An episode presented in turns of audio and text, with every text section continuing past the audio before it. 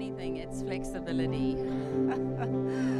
um, I'm like, can I say hi first? Because I'm reading the scripture actually, but I, I just couldn't miss this opportunity to say, oh my word, how beautiful it is to see all your faces in person. And um, we're still struggling with masks and all the realities, but just so special that we could be together today. And I can't tell you how much it means to Chris and I, but I know all of us, just to be able to see your faces. So thank you for being here.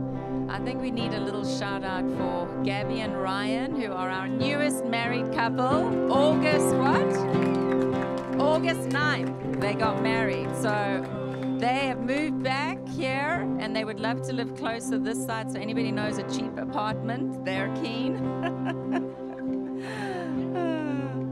welcome. So wonderful to have you all here. We're going to read from Galatians 1, from verse 10, and this is Paul who is writing to the Galatians church.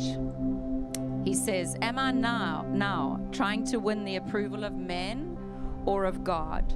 Or am I trying to please men? If I was still trying to please men, I would not be a servant of Christ. I want you to know, brothers, that the gospel I preached is not something that man made up. I did not receive it from any man, nor was I taught it. Rather, I received it by revelation from Jesus Christ. For you have heard of my previous way of life in Judaism, how intensely I persecuted the church of God and tried to destroy it. I was advancing in Judaism beyond many Jews of my own age and was extremely zealous for the traditions of my fathers. But when God, don't you love that sentence? But when God, who set me apart from birth and called me by his grace, was pleased to reveal his Son in me so that I might preach him among the Gentiles. I did not consult any man, nor did I go up to Jerusalem to see those who were apostles before I was, but I went immediately into Arabia and later returned to Damascus. Then, after three years, I went up to Jerusalem to get acquainted with Peter, and I stayed with him 15 days. I saw none of the other apostles, only James, the Lord's brother. I assure you before God that I am writing what I am writing to you is no lie.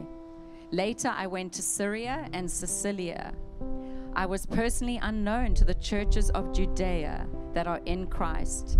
They only heard the report the man who formerly persecuted us is now preaching the faith he once tried to destroy. And they praised God because of me. This man, Paul, who had persecuted Christians and killed them. But God, but when God came, changed this man to be a proclaimer of the gospel of Jesus Christ. All right, so normally at this point in time, we go around hugging each other. So this is the rule you're allowed to hug someone in your circle. If we suspect you hug someone outside of your circle, well done. Give someone a hug in your circle and then find your little spot. Great to see all of you. Welcome this morning. Thanks, Ty. And everyone else?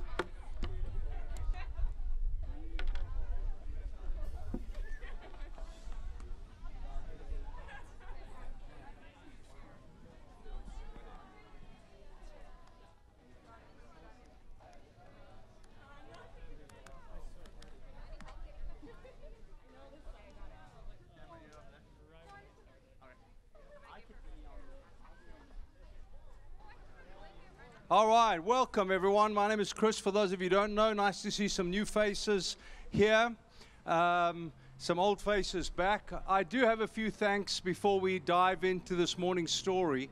Um, and uh, the first is really just to say a huge shout out and thanks to Josh at the back there. He's acting like he's our car guard, but actually, he's the guy that enabled us to meet you. So, Josh, we so appreciate you and Canopy just making this parking lot available to us. We are super, super stoked and super, super grateful. I also want to thank um, you, Ryan and Rachel. They've been part of this community for many years. And then Meryl and I had the privilege of doing their wedding. How long ago was that? Two years ago? One year. Okay. And uh, they have moved up to Pasadena. I prayed for years for God to send us a trumpeter and a saxophonist. They joined the church, then decided it's time to move. So I hate them. Just officially, we just want to make that clear. It's great to see you. Thanks for driving down from Pasadena. And then um, my good friend, the, the, the Sting version of I'm an Englishman in San Diego. Jonathan, I'm so glad you guys drove up, you and two of your kiddos. Wonderful for you to drive up here and uh, spend a morning with us. I am very, very stoked with that. All three, yeah, absolutely. And then um, there was someone else. Let me not.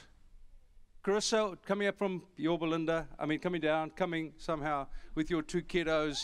Carissa was with us at Southlands when we led there many, many years ago, and it's super cool to have you drive down. And then, can I just say, welcome to the Biola and the Vanguard newbies. Um, you are probably, if you are new to Southern California, adjusting to about everything because there's very little that's normal here, and we quite like the disnormal. That's a good word. I think it should be in the Oxford Dictionary. Do you know the Oxford Dictionary has a new best word every year, a word that fits in based on what's happened during the course of the year? And I'm going to suggest the disnormal should be one of those words. I'd like a few votes, please. I'd like a few loves. And uh, okay, so what are we going to do this morning? Um, this was and is a little bit of an experiment for us to see does this fit into the rhythms of our culture? Is this who we are during this time of COVID and its normalcy, which doesn't appear like it's going away anytime soon? And I must just say, well done to the interns who came early and drew circles of confusion, and to the band who always arrive early and leave late. Um, but we are in the middle of a series called Who Are We? And we thought it would be a great way to start the fall just stepping into that conversation. And thus far, we've spoken about the gospel because that's our message. We spoke last week about the text, and I can't tell you what a joy it is to see all of your faces. Like Tyler, I am sick and tired of preaching to an iPhone. I love this. I love the interaction. I love the family. I love the humor. I love the banter. I love the abuse. I'm always looking for someone to abuse on any given occasion, and it may be yours today. But um, this morning we're going to talk about the story because, as you know, our commitment is to a four part anchor. We use what we call a sea anchor, which doesn't mean you are anchored and immovable. It means you are anchored as you move. You stay on course no matter the winds or the currents or the, the um, different eddy flows. And uh, I am particularly delighted to invite a friend to come and have a conversation with me if I can dismantle this. Maria, please come up here. All right, I'm going to tell you who Maria is. Um, how, how long ago did we meet? About a year ago? Year and a half, maybe? Yeah, uh, or so. We met first in September here, and then in Dubai in the fall. Okay. So, why is Maria one of the most important people in the world? Whoa. Well, No pressure. she she is about to tell you her story and uh, why she is here and why she is not elsewhere. Maria really is delightful. I, I really have a great affection. The more I get to know her, the more my love for her and my admiration for her and her courage grows. So, start off a little bit. Tell us a little bit of your history. You're Mexican American, but why has that shaped you so profoundly? Hi, everyone. It's nice to meet you. Um, first off, it's just like a huge honor to be here with you guys today. I actually, before I met Chris and Meryl or Sam or Tyler and Haley, I found you guys on Instagram. And I like saw. Go Sam! Yeah, I like saw that you were eating meals together, which is like huge like heart for me. I love family and kitchen table, and I was like, these guys are doing it on like as a church. Like it's the most amazing thing ever. So when Rachel, who some of you have met, came and was like, "Do you know Genesis?" I was like, "Do I know Genesis?" like I'm like fangirling over Instagram. Um, so it's just like really cool to see how God has like kind of brought this full circle. But yeah, so my mom immigrated to America when she was 16. She's actually pregnant um, with a young, uh, younger, older sister of mine, and she basically raised four kids on her own. We grew up in Washington State. Um, kind of fathers weren't really a part of my life, but I kind of thought that was normal to not have a dad. I mean, in Hispanic culture, I think we get used to that. We get used to um, dads getting married out of wedlock or having, sorry, yeah. Yeah. having children out of wedlock. And it's kind of like our normal, like in our subculture, like Latin culture.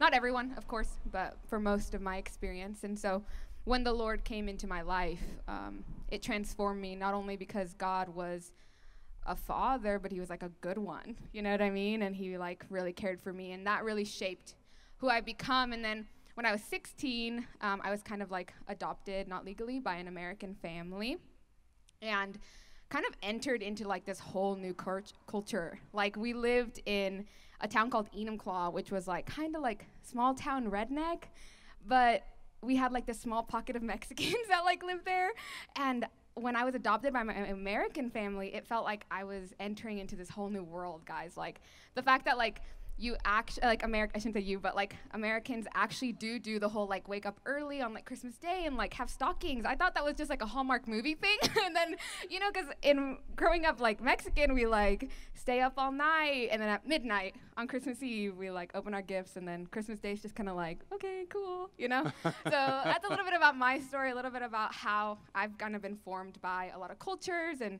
really been I've been a curious person since the beginning. So when I came to know Jesus, I called up the youth pastor because I found the I like Googled church, and luckily I always say the Mormon church was like a little bit this way, and the other church was this way. so I really got blessed. Um, So tell us a little bit about your conversion. I mean, how did that happen? Uh, yeah. So I Googled church because I just now I really do like don't hesitate to really just say that it was like God pursued me first. Um, he really did, and all I know was I didn't want to go to the Catholic church because it was in Latin. I'm pretty sure, and we had gone a couple times, and I didn't really understand. I mean, Jesus. I mean, everyone is named Jesus, and my name's Maria, and my mom's name is Mary also, and so you like have that cultural instinction of the gospel, but um, when I started to go to like uh, this Christian church, like Presbyterian church, um, I called and I was like, "Do you have to pay to get in? Like, do your parents have to be Christians? Like, am I allowed to come?" And they were like, "Yes, please come." So I show up, um, and I was young. I was in, I was probably 15, and I just remember that they loved me. Like, they loved me. They remembered when I didn't come. they like asked how I was. They actually genuinely cared about me, and they allowed space for me to ask all my really what were kind of like dumb questions probably to a lot of them that had grown up in the Christian kind of world. So they really like pursued my heart in love and in just recognition and being like you matter and leading me to Jesus day by day until one day I like was sobbing in a corner going, "Okay, I'm in." and then I got baptized and yeah, didn't look back since then. Maria, you have a heart for the nations. So tell us a little bit of how that happened. And I know you can't be specific because it is being recorded. But uh, tell us a little bit of what you feel God has done in your heart for a particular part of the world. Yeah, so um you want the short version, the medium version? Uh, give us just a few moments. I'm, tr- I'm aware that the sun's going to bake us. Yes. Um, so after I had been a Christian for about a year, I, um, the youth pastor said something like, um, "There's even more to Jesus than I could tell you, but I'm not sure how to do that." And so, in my curiosity, I said, "Well, who can tell me?" you know. So I did what you do. I signed up for a short-term mission trip and I went to Panama for two months, and that was the first time I had heard about the Holy Spirit. I saw a blind lady healed. I heard about unreached people groups, which, if you don't know what that is, it's like a region in the world where there's like no Christians, and the likeliness of someone hearing the gospel is very, very low. And I started researching and researching, and thought I'd move to Nepal, translate the Bible with Wycliffe. Thought, what's the most? Where's like somewhere that like nobody's gonna go? And like, okay, like the mountains of Nepal. Live in a yurt. Sign me up. I'm in. I'll go. That didn't happen. Um, but over a course of just step by step, not always understanding, but doing my best that I knew to follow the Spirit and follow the word of the Lord, um, I ended up in South Asia about three and a half years ago. Um, where I've been working with in rural villages, raising up like rural leaders to go and plant churches and in their villages. Each of them plants three villages. They leave behind everything. They're incredible. I mean, the way they come to know the Lord has transformed who I am. I mean, just a quick story like, there was one guy who I met who went on to plant three churches, who like heard the gospel because he was like walking through his village one day and there was a calendar store they use calendars in rural asia believe it or not and he had heard the gospel was on one of these calendars and he read the gospel and he was like i have many gods but jesus if you are the one true god then heal me he had been walking with a limp he had a leg problem so he lays down on bed prays that prayer wakes up miraculously healed completely could walk normally realizes that Jesus is the one true God, finds a missionary that lives three villages away, and starts interning under him and learning about the gospel, becomes a missionary himself,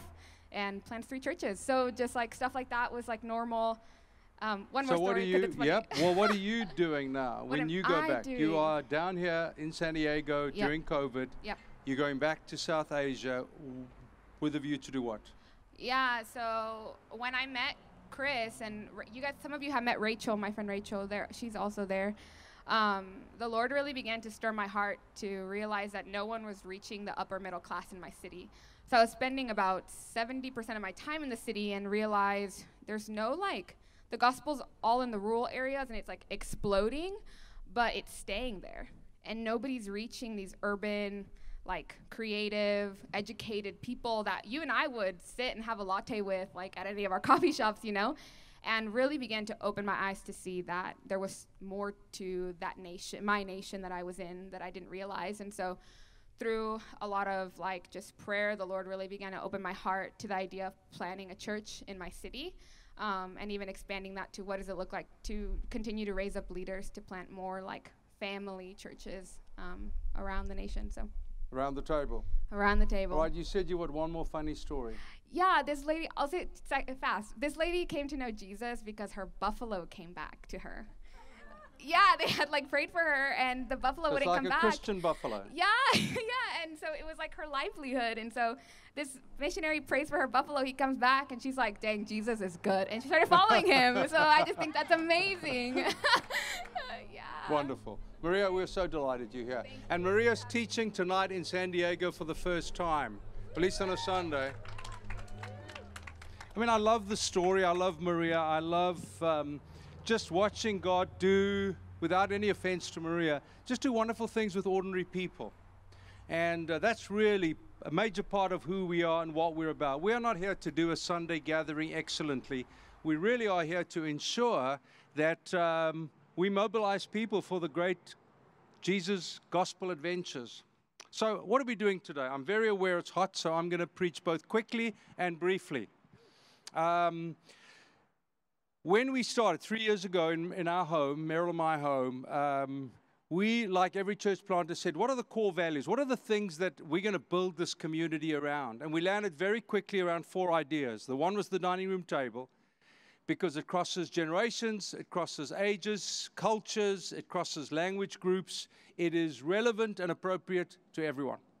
Um, it's also true that we see it throughout the text, and Dana's going to be talking about that in a week or two's time. We also said worship because we want to encounter the Lord. Worship is not traditional singing of songs to feel that part of our liturgy is fulfilled. We want to encounter Him. Thank you for leading worshiping in a space like this. We couldn't show the words because it's too light. And so we had to lean on each other and lean into those who didn't know the words or those who were enthusiastic and passionate so that we could encounter the Lord. Thirdly, prayers, because we want everyone to play.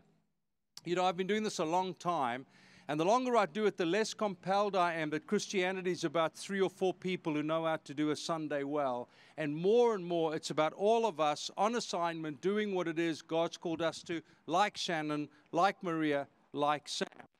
And um, then we landed on this idea of storytelling.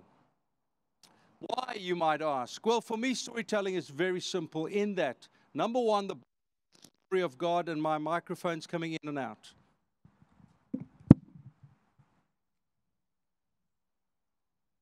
Let's see, maybe, maybe Tyler's more anointed than mine. Um, so the, the scriptures, the story of God, this beautiful meta narrative right throughout all of time, from the beginning till the end of the story of God, lived out through the story of people. And what I want to say, and that's why it worked out so beautifully that Maria was here, is that every one of our stories matter. Turn to the person next to you, if you don't mind, and just say, Your story matters, my story matters.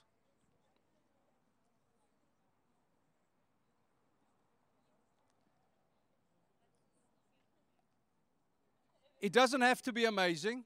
It doesn't have to be this. We, we, we did a thing at Southlands many years ago called the Scarlet Letter or the Scarlet Story or something, love. Do you remember? Anyway, and it was about seven or eight people. We, we had a filmmaker in the church, and he made these short documentaries of people's lives. And the one was a gangbanger who got shot. Uh, his cousin was in prison, and he got word that they're out to get you. And bravo, bravado, you know, that won't happen to me. They won't get me. And he was walking, and he actually filmed it at the place where he got shot. And he said he was walking, and a car drove past slowly, called out his name. He didn't acknowledge his name, and a gunman got out, shot him uh, shot him in the guts, and um, he uh, 911 took forever to send someone out to him. And it's an, an, amazing story which led to his conversion. Now, you and I think, well, we better have one like that. That's like a cool one to have.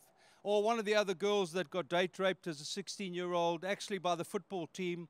Uh, her parents had, had gated her, said she's not allowed to go out. She went out anyway and uh, got raped by a number of the football players came home, told her dad, and her dad said, Well, that's your fault because I told you not to go out. That was the comfort she got. Now, will you think, well, Chris, my story is not as dramatic as that? It doesn't have to be.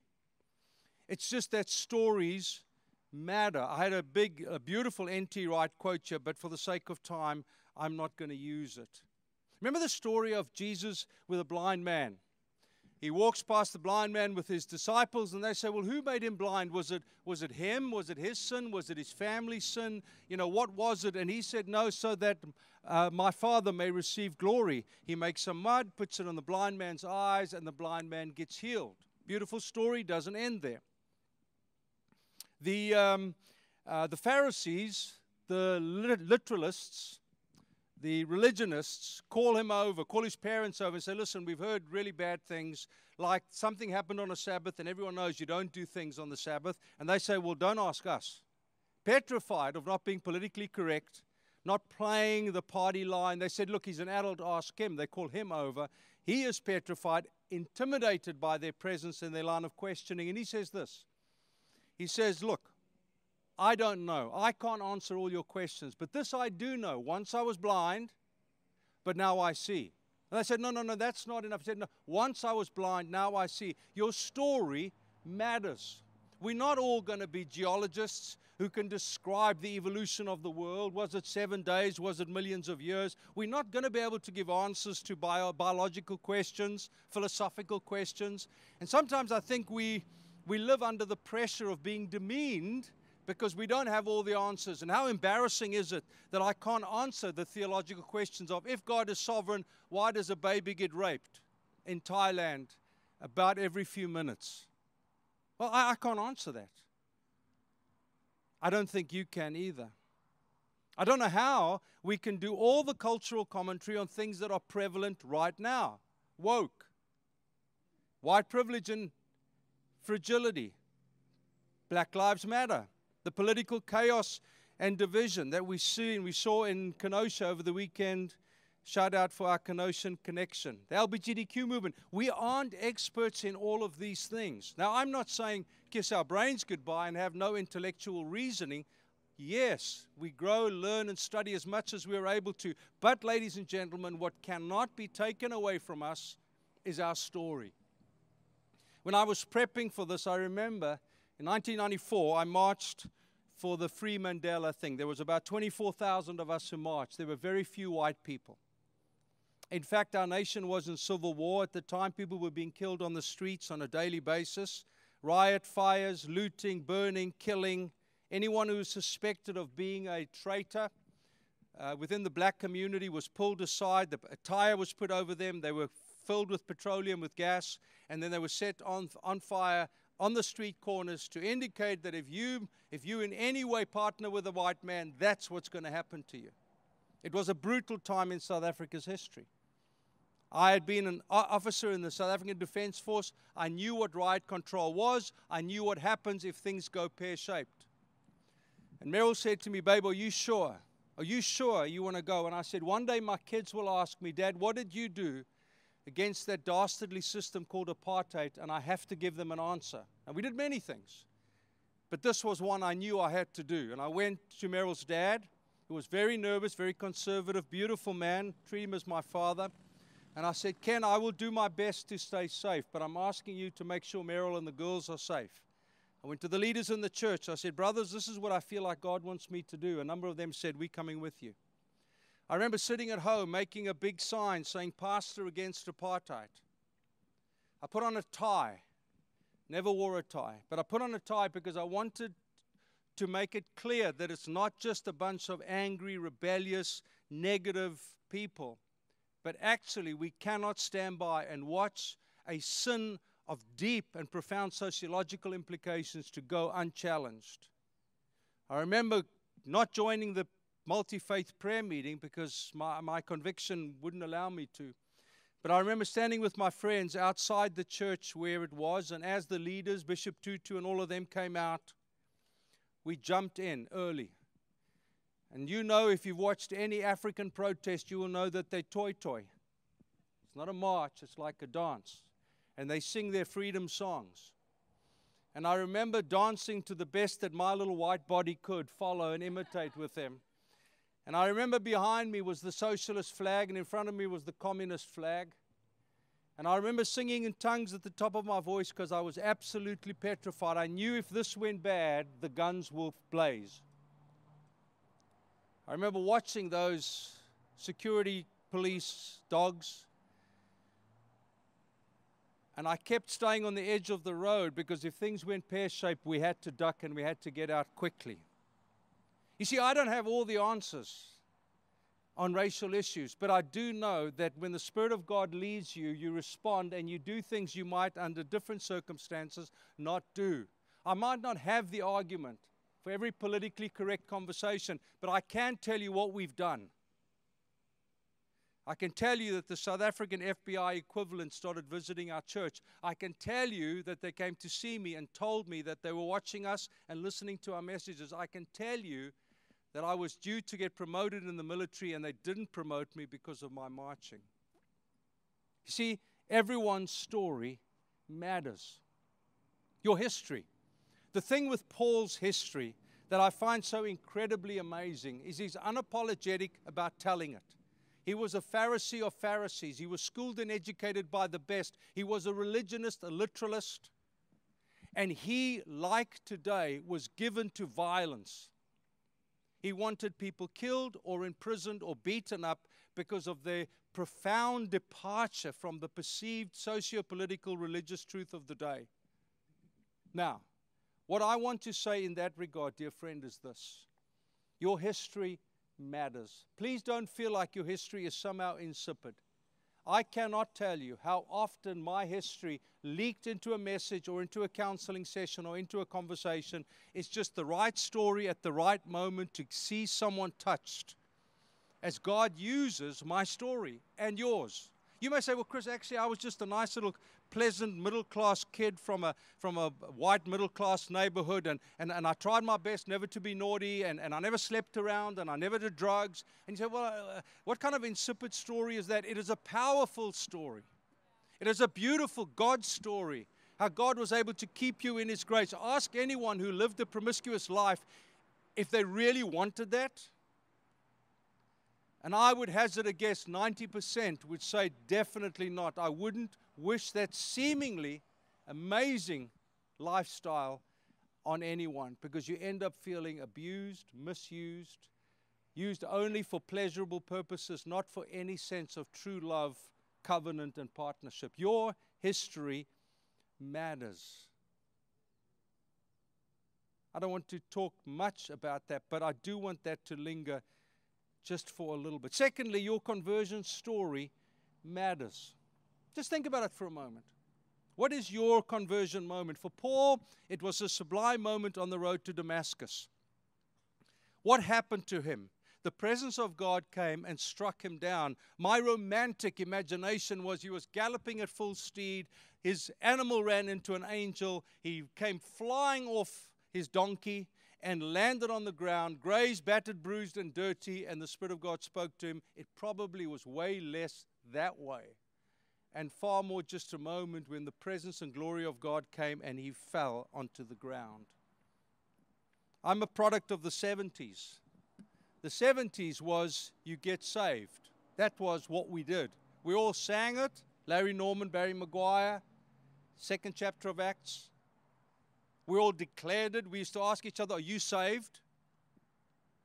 But, but the Bible is far more beautiful and profound. There are some great stories right in there about justification, just as if I'd never sinned. Do you know what that truth did when it hit me like a, like a, a, a two by four on my forehead? Just as if I'd never sinned, that God takes my sin and separates it from me as far as the east is from the west. How could God take someone like me and by his own act of kindness separate my sin from me. Everything I did when I was 14, 15, 16, 17, 18, 19, everything I did, he took that from me and separated me from that. Do you know how powerful and strong that truth is? Or expiation. I remember the day Meryl and I sat with a girl, beautiful virgin from our community in South Africa. She'd gone out with a friend, a guy, thought nothing of inviting him back, and he date raped her. Devastated. She'd kept herself for her husband. And now I sit with a girl, and I do not know what to say to her except this expiation is that beautiful gospel notion where God forgives me not just for my sin, but the sins that others have committed against me. And we sat with her as she wept, Meryl wept, leading her to a place of forgiving the friend who raped her. See, your moment of conversion matters. Now, Satan will seek to silence your story. Forgive the alliteration, but it actually is pretty cool. Satan will seek to silence your story. Oh, your story is nothing. Doesn't matter. It's just a wussy story. Oh, it's not. It is the most exquisite story. Or he'll say, you know what? Yeah, but look how, look how sinful you still are. One day when you are without sin, then you can tell your story. No, no, no, no. The Bible doesn't say that. The Bible says, I was saved, I am being saved, and I will be saved. It is a beautiful evolution, a development of my salvation. And en route, I can tell the story of salvation. Does that make sense to you? So it's not only my history that has power and weight, it's not only my point of conversion and all the beautiful Bible stories in there, but it's remember the two questions that Paul asks Who are you, Lord? And what do you require of me? Who are you? What do you require of me? Well, that leads me to number three. Your story is not just your history, it's not just your conversion point, it's also your calling. A couple of things about that. Thank you for being so gracious. I'm trying my best to value the text, but also be quick. You know, he says in this passage that uh, before that God called me from my mother's womb. Do you know why I hate abor- abortion? I'm not a right wing radical fanatic. I find both wings incredibly unpleasurable, destructive, ungodly, unbiblical. It's not the size, the side that is either extreme is contrary to the very presence and the power of God. But it's because when God forms us in our mother's womb, He seeds us with calling. That's what my Bible says over and over again. There is a calling wrapped in a DNA. When God looked at my mom, who was an uneducated woman, didn't finish high school, He put me inside there and He wrapped my DNA into that calling. We can't just go around ripping callings out of woman's womb and we call it choice.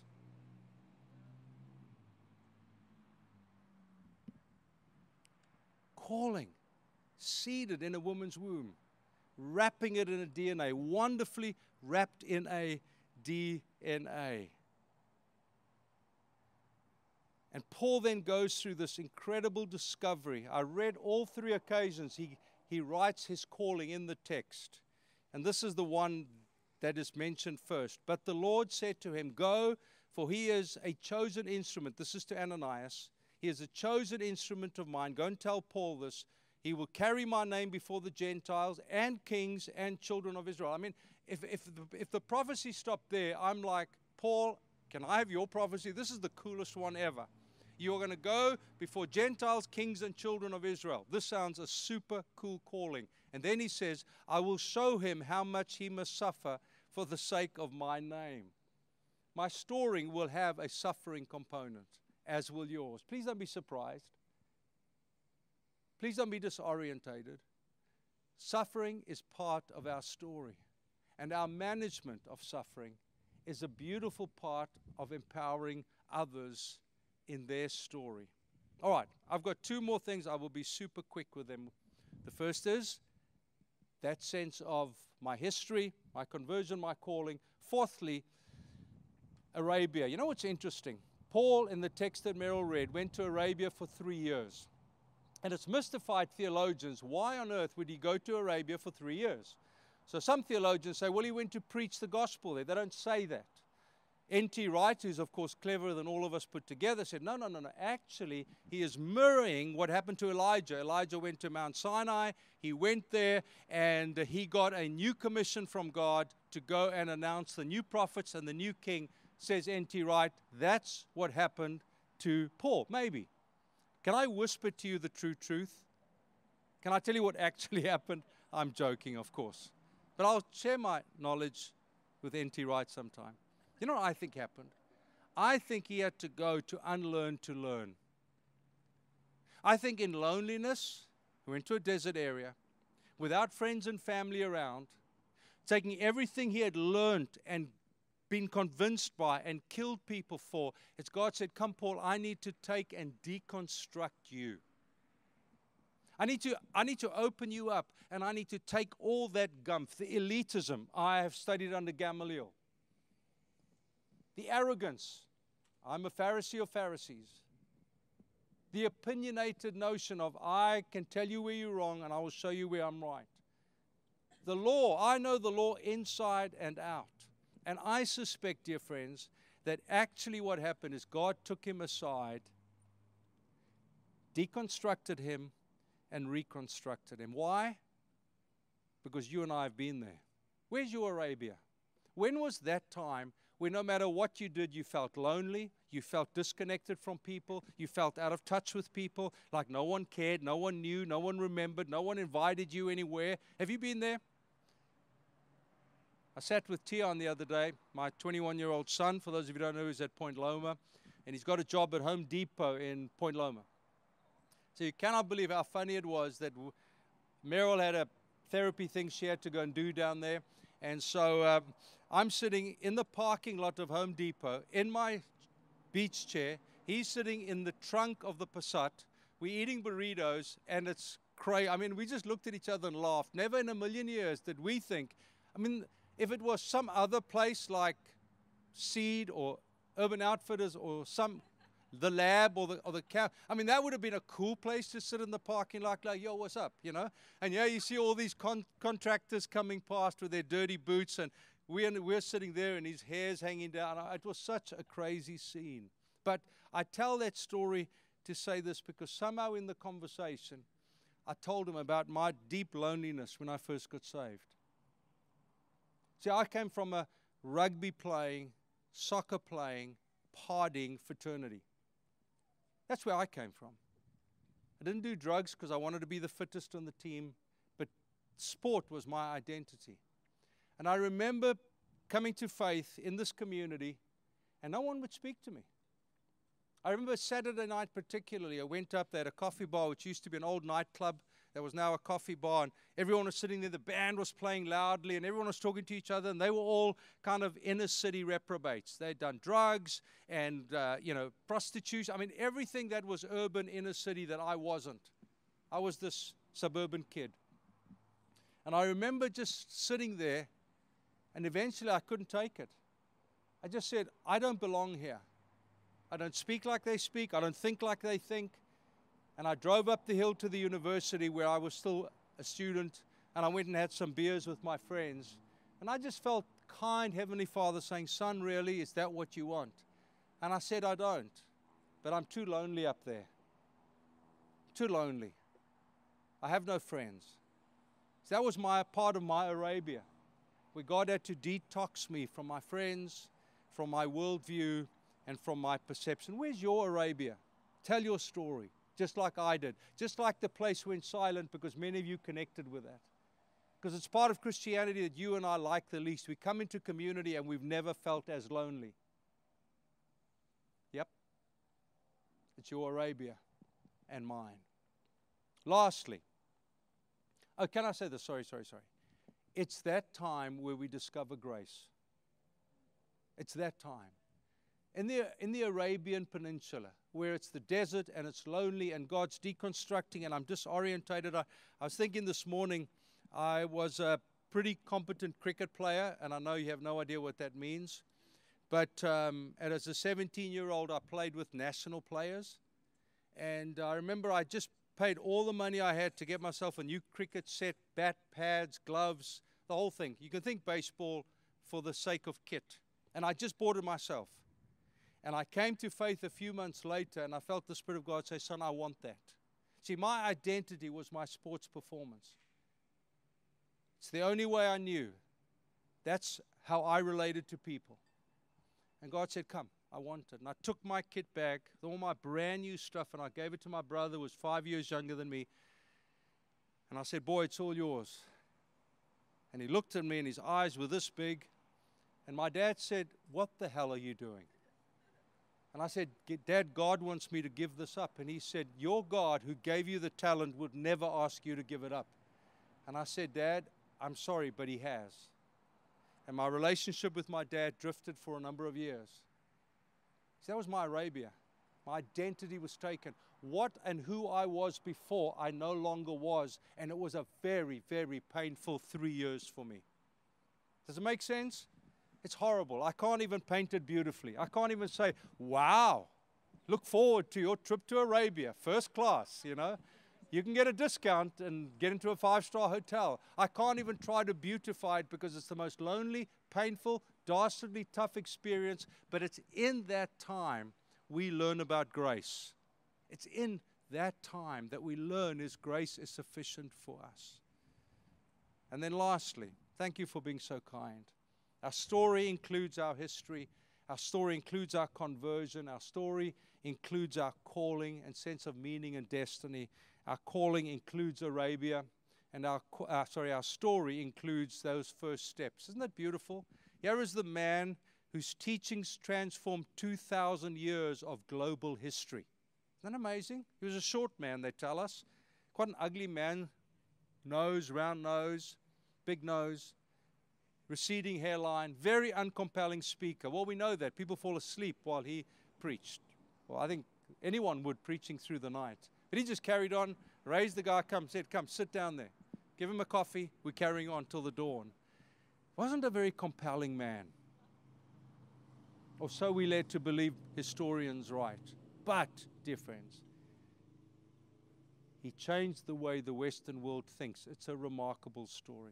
Okay, let me land with this. First steps, what did he do? He went to Damascus where he first got saved, and then he went to Jerusalem to say, Guys, Am I weird here? This is what I believe I've learned about the gospel. Is that true? This is what I've believed about the Holy Spirit. Is that true? This is what I believed about church. Is that true?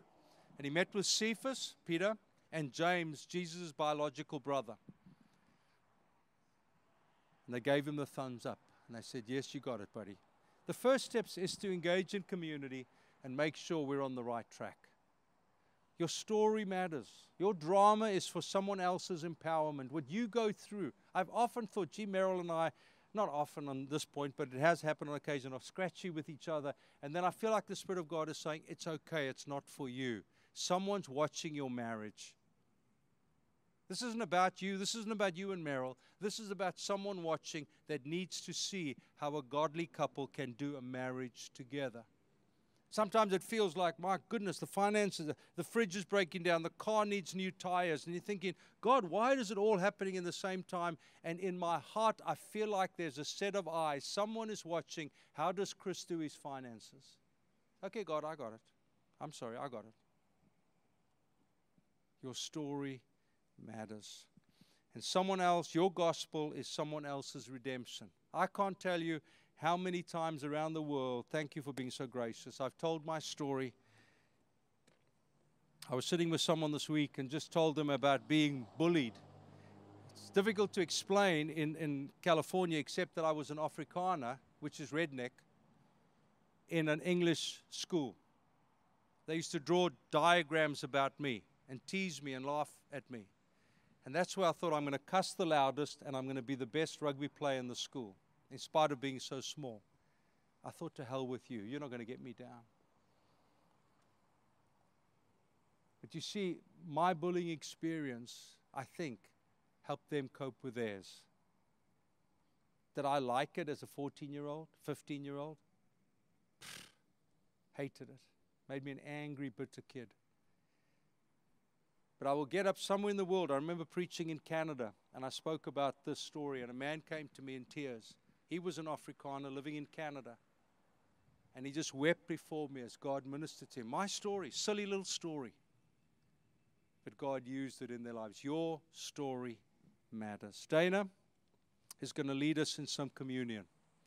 And uh, we always eat together. And we can't today for all the obvious reasons, but we can come around the body and the blood of Jesus Christ. So if you haven't got, Sam has got some, um, and uh, she can get some goodies around and about.